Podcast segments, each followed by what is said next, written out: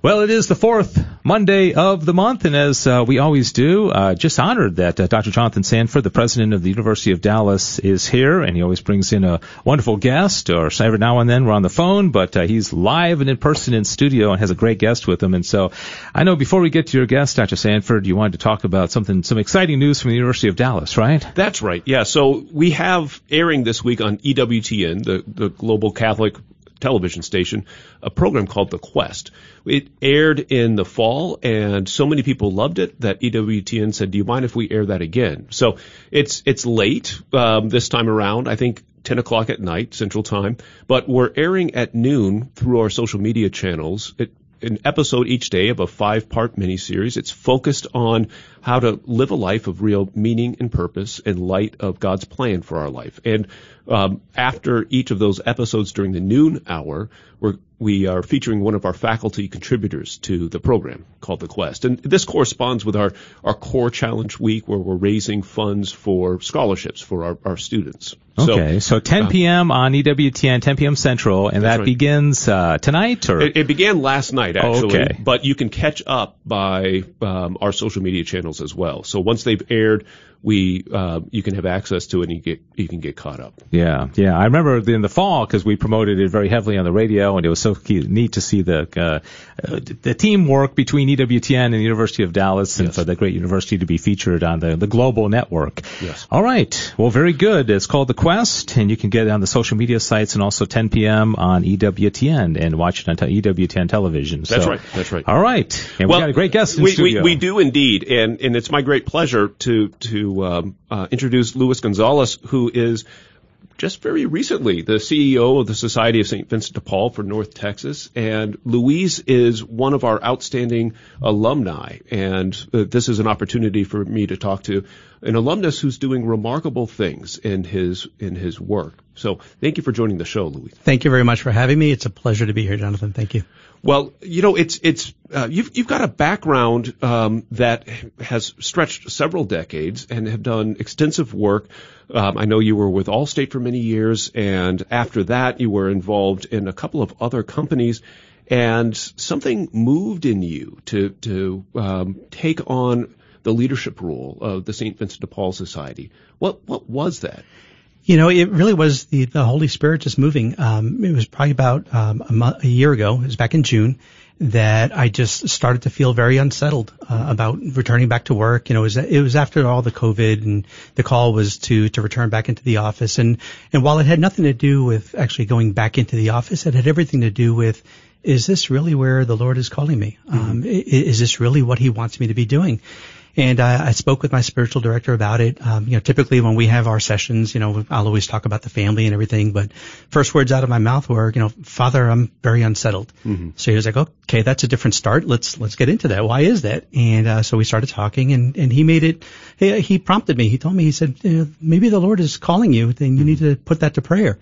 And uh, so I did, and uh, you know, the, he can work miracles very, very quickly. Uh, two weeks later, uh, received a, a, cold call from a recruiter for nonprofits, and mm-hmm. one thing led to another. And with each iteration of the interviews and the discussion and learning about what the Society of St. Vincent de Paul does, mm-hmm. uh, it became very evident that, that God was calling me to something something more meaningful.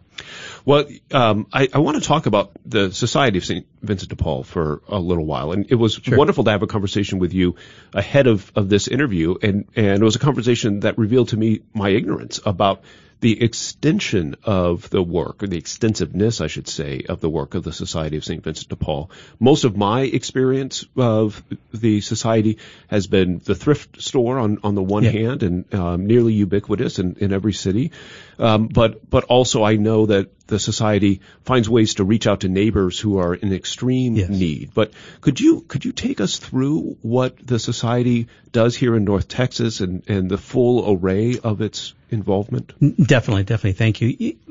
One of the things that was so beautiful for me as I was discovering about the society going through the whole process of making the transition uh, was just learning that first and foremost, the society is here to help grow in holiness. Mm-hmm. So Vincentians are called to to deepen their spirituality, to deepen their understanding of what it means to be Catholic. And so in growing in holiness, we then go out and do the works that Christ has called us to do.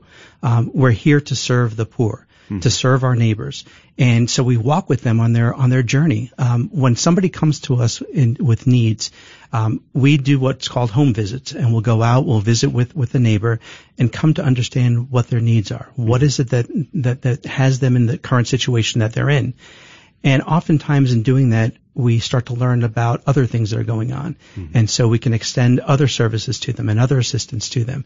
Um, and, and, it really is just, it's a beautiful way for our faith life to manifest itself in true works of charity. Mm-hmm. And uh, here in, in, in, North Texas, uh, we have over 750 Vincentians mm-hmm. um, based out of 30 to 35 to 40 different conferences.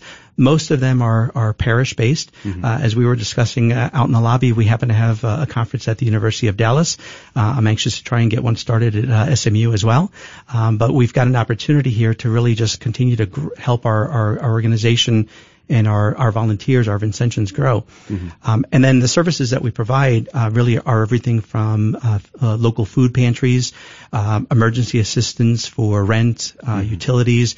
Uh, we have a fabulous uh, charitable pharmacy, the first of its kind, a freestanding charitable pharmacy in the state of Texas. Mm-hmm. Um, we currently are giving out free medications to people with chronic illnesses, everything from high blood pressure, high cholesterol, asthma, behavioral health issues as well. Um, and so all of these are just the different types of, of ways that we go about trying to extend ourselves to help our neighbors in, in whatever their needs might be. I want I want to make sure we all understand the the terminology, um, and uh, uh, Vincentian is a volunteer who's a member of the Society of St. Vincent de Paul. That's correct. Typically a layperson. Correct. And a conference is a, a local chapter, a, a, a group that's got a, a parish typically, but in, in, our case, the University of Dallas. Very good. Yeah, exactly right. Exactly right. And, and a neighbor is somebody who's in need. Yes. Okay.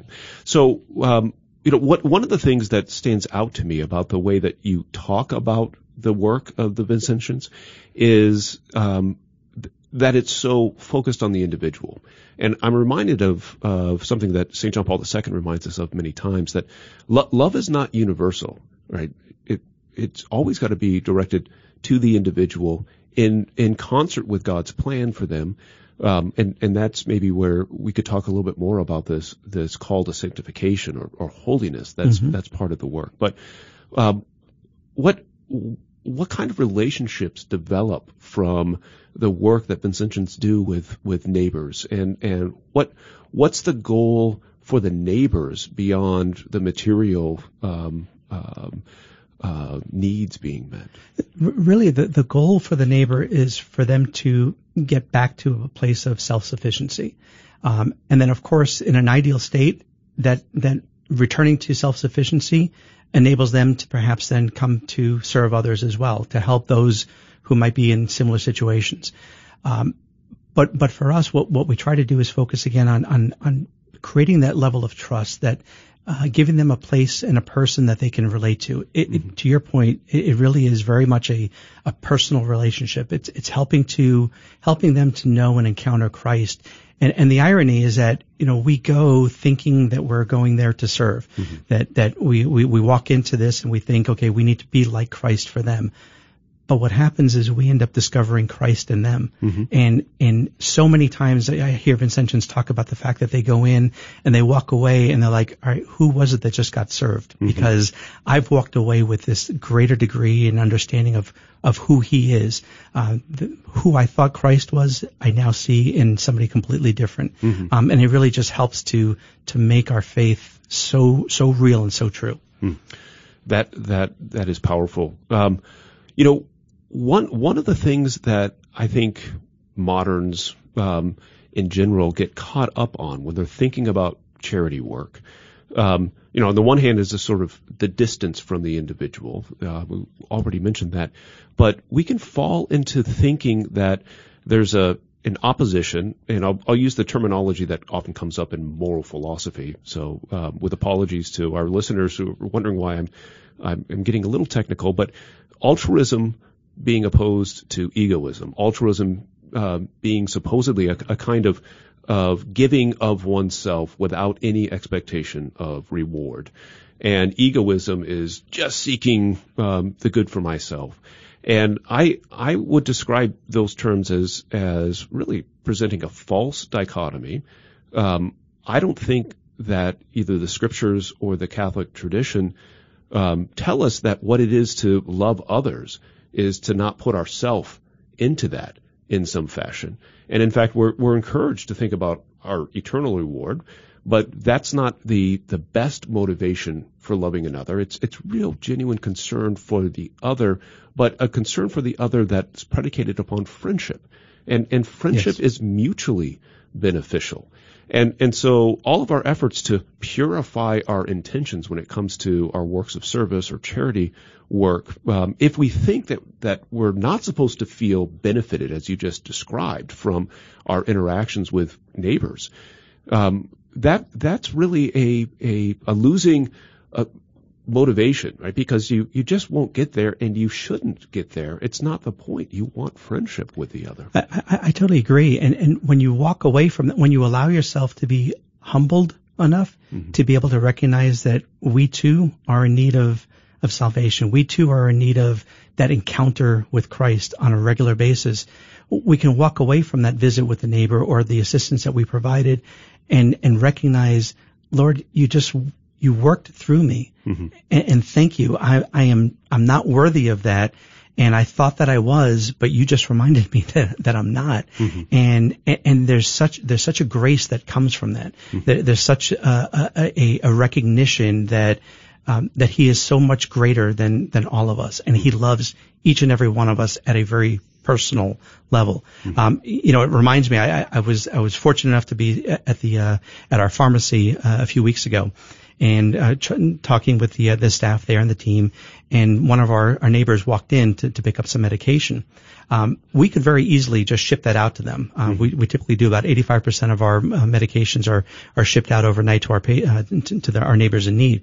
Um, but this particular neighbor came in and he's been coming in regularly mm-hmm. just so he could see the staff. Mm-hmm. Um, sometimes he'll bring you know cookies and something that he and his family have baked. Um, mm-hmm. But it's a personal relationship that's been established. Mm-hmm. And um, and and then I asked the staff about that, and they said we just love to see him come in. Mm-hmm. Um, he loves to see us, uh, especially now that you know it, it's easier to be able to come in. Um, he'll, he'll do that on, on a regular basis, and it just it it underscored for me the need for that personal relationship that, um, that, that we're fortunate to be able to establish. Yeah. What, one more question on this topic, and then I want to talk about your approach to leadership. Um, but um, you know, you you began by describing the Vincentian emphasis on personal holiness, and um, you know that's a tremendous benefit. You're not you're not using those neighbors that you're working with in pursuit of holiness, but but this expression of of um, neighborly care is is one that is born as the fruit of this pursuit of of holiness. What what does holiness mean within the context of of the society's um, approach? What what what what are, what does it look like? I, I think what, what holiness would look like for for any any member of the society would be allowing oneself to discover how God wants to use them, mm-hmm. and then willingly submitting to that, willingly submitting to the opportunity to serve in whatever that capacity might be, um, and then seeking proactively seeking out those opportunities uh, looking for them. Um, it's very easy to go through the hustle and bustle of our day mm-hmm. and not pause to recognize, okay, was that Christ there? Mm-hmm. Was that an opportunity for me to do something for somebody? Um, and, and, when we submit ourselves in that way, and when we look at those at, at every opportunity, at every day, at every uh, interaction as that opportunity to connect somebody, mm-hmm. um, it, it, really does become very transformative. Um, and it can be something as simple as a smile. Mm-hmm. Um, to, to, how often do we pull up to a stoplight and there's a homeless person there, a panhandler, somebody who's seeking assistance, mm-hmm. and we turn away. We, no one wants to look at them. But if you just look, look them in the eye and smile, mm-hmm. you'll get a smile back. And how often do we then also get a God bless you from them? Mm-hmm. They they bless us. Mm-hmm. You know where we think that we are so much better sometimes, but they're there and they're the ones who bless us. Th- those are the types of opportunity I think that, um, that that's that call to, call to holiness. Yeah, thank you for that. So you did not do your undergraduate at the University of Dallas, um, and and uh, but you you received an MBA from us, and this was back in in the 90s. Yes. And um, you know, I, the, the focus there in the MBA is on on leadership, and um, I, I'm curious what what sort of of lessons you took from that period of of instruction while you were also working full time, as as so many of our graduate students do. Um, how, how did that change your approach to, to leadership? Some of the biggest things I learned from, from that MBA program uh, that I was fortunate enough to, to go through was um, the need for, for collaboration, particularly across, you know, maybe individuals that you typically wouldn't interact with. Uh, I love the way the classes were oftentimes structured so that um, you, know, you had your folks that you would sit sit with on a, on a regular basis, but then you would have projects that you would force you to interact with with other departments. And the way we the, the way I went through the MBA program, it was with a, a single corporate sponsor, um, uh, Allstate Insurance at the time, and uh, so we were all people that worked together, but typically it was from different departments. So the MBA program helped helped us to start to figure out how to take down the walls that typically stood between uh, departments, and that that really stuck with me. That was mm-hmm. something that uh, I realized that there was a need for collaboration beyond just the initial um, folks that you typically work with on a regular basis. Uh, that and then just learning to become more strategic in mm-hmm. nature. Um, you can be very focused on on the to dos of what is needed today, um, but needed to recognize that there's a, a, more strategic view that's oftentimes needed to help guide you in the day to day activities that you are doing. Um, and, and, both of those were were pretty substantial uh, components of of what I what I learned and how I was formed during that MBA program. What what do you consider the most important marks of a good leader? Within a corporate structure? Um, I would say um, first and foremost would be empathy, mm-hmm. um, and I think it's a word that we t- don't talk about too often. Mm-hmm. But um, you need to be very empathetic as a leader, um, listening um, to to your team. leadership is is a privilege. Uh, again, I think for those who get into leadership with the thought of, okay, that's that's the, that's the, the, the name that I want on the on, on the plaque, you know, that's the title that I want to have. Um, you're kind of missing the point when it comes to leadership. Mm-hmm. Um, leadership, we're supposed to serve others. Um, we're supposed to be there to help guide and support um, and, and, really help transform others. Um, for me, the greatest satisfaction is being able to work with somebody and help them see the potential in themselves beyond what they had anticipated, mm-hmm. um, and, and, being able to see them just take off and go and and uh, and and and, and achieve these levels of excellence that they didn't see for themselves. They just needed a little bit of a nudge. Um, and, and, so for me, it really is, it, it sounds cliche-ish, but I think it's true. Um, servant leadership. Mm-hmm. Um, we really are here to, to serve others. Um, and when we get, it kind of goes back to the whole conversation about holiness, right? Mm-hmm. Um, you can bring holiness to the, to the workplace. Mm-hmm. Um, it doesn't necessarily always have to be out in front, and, and, kind of in your face type of thing. Mm-hmm. Uh, it really can just be in the manner by which you lead mm-hmm. and try to serve others others and show them uh, that in, in, in, what you do.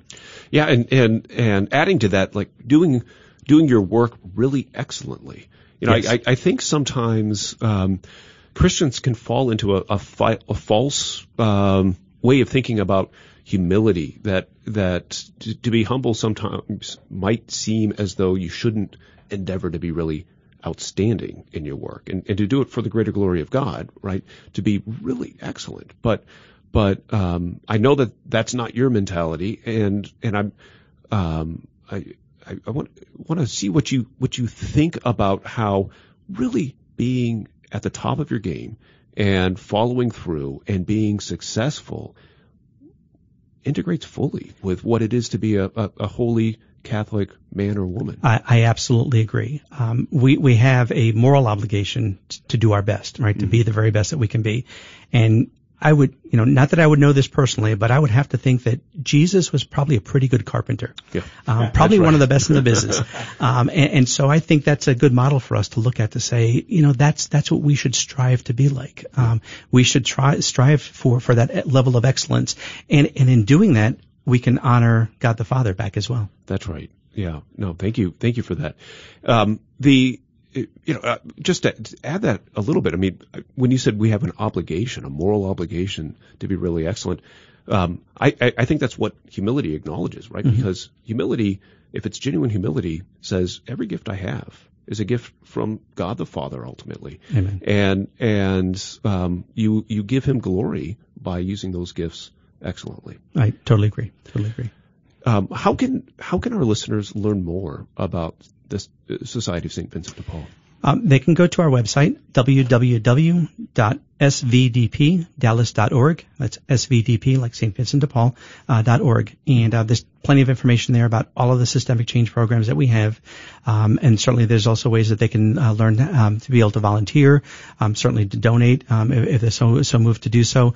Um, but there is a ton of information that's out there. And that's also where our listeners, if they're in need of assistance, they can also go there as well to get assistance, um, or they can call our helpline at 469-607-0909.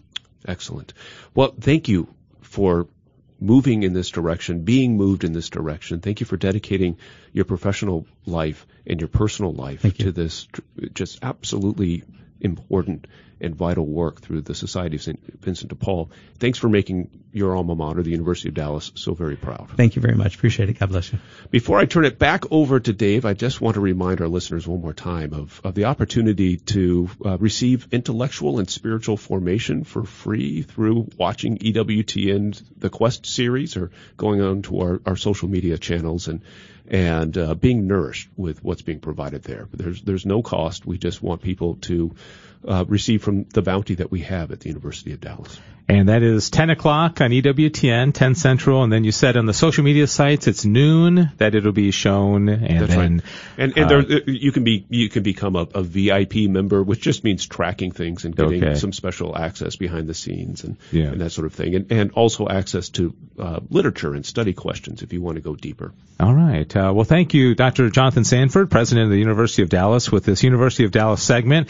Congratulations on you, your Dave. new position. And I just wanted to repeat the uh, website and also the helpline information. If you are interested in St. Vincent de Paul uh, of Dallas and you want to learn more about what they do or just get in touch uh, with Luis, uh, you can do so uh, svdp.org, the helpline 469 607 0909. Did I get all that right? It's svdpdallas.org. Oh, okay. I'm sorry. I No, thank you, Dave. apologize. No, Yeah, not a problem. svdpdallas.org. You got to get that Dallas in there, right? Exactly.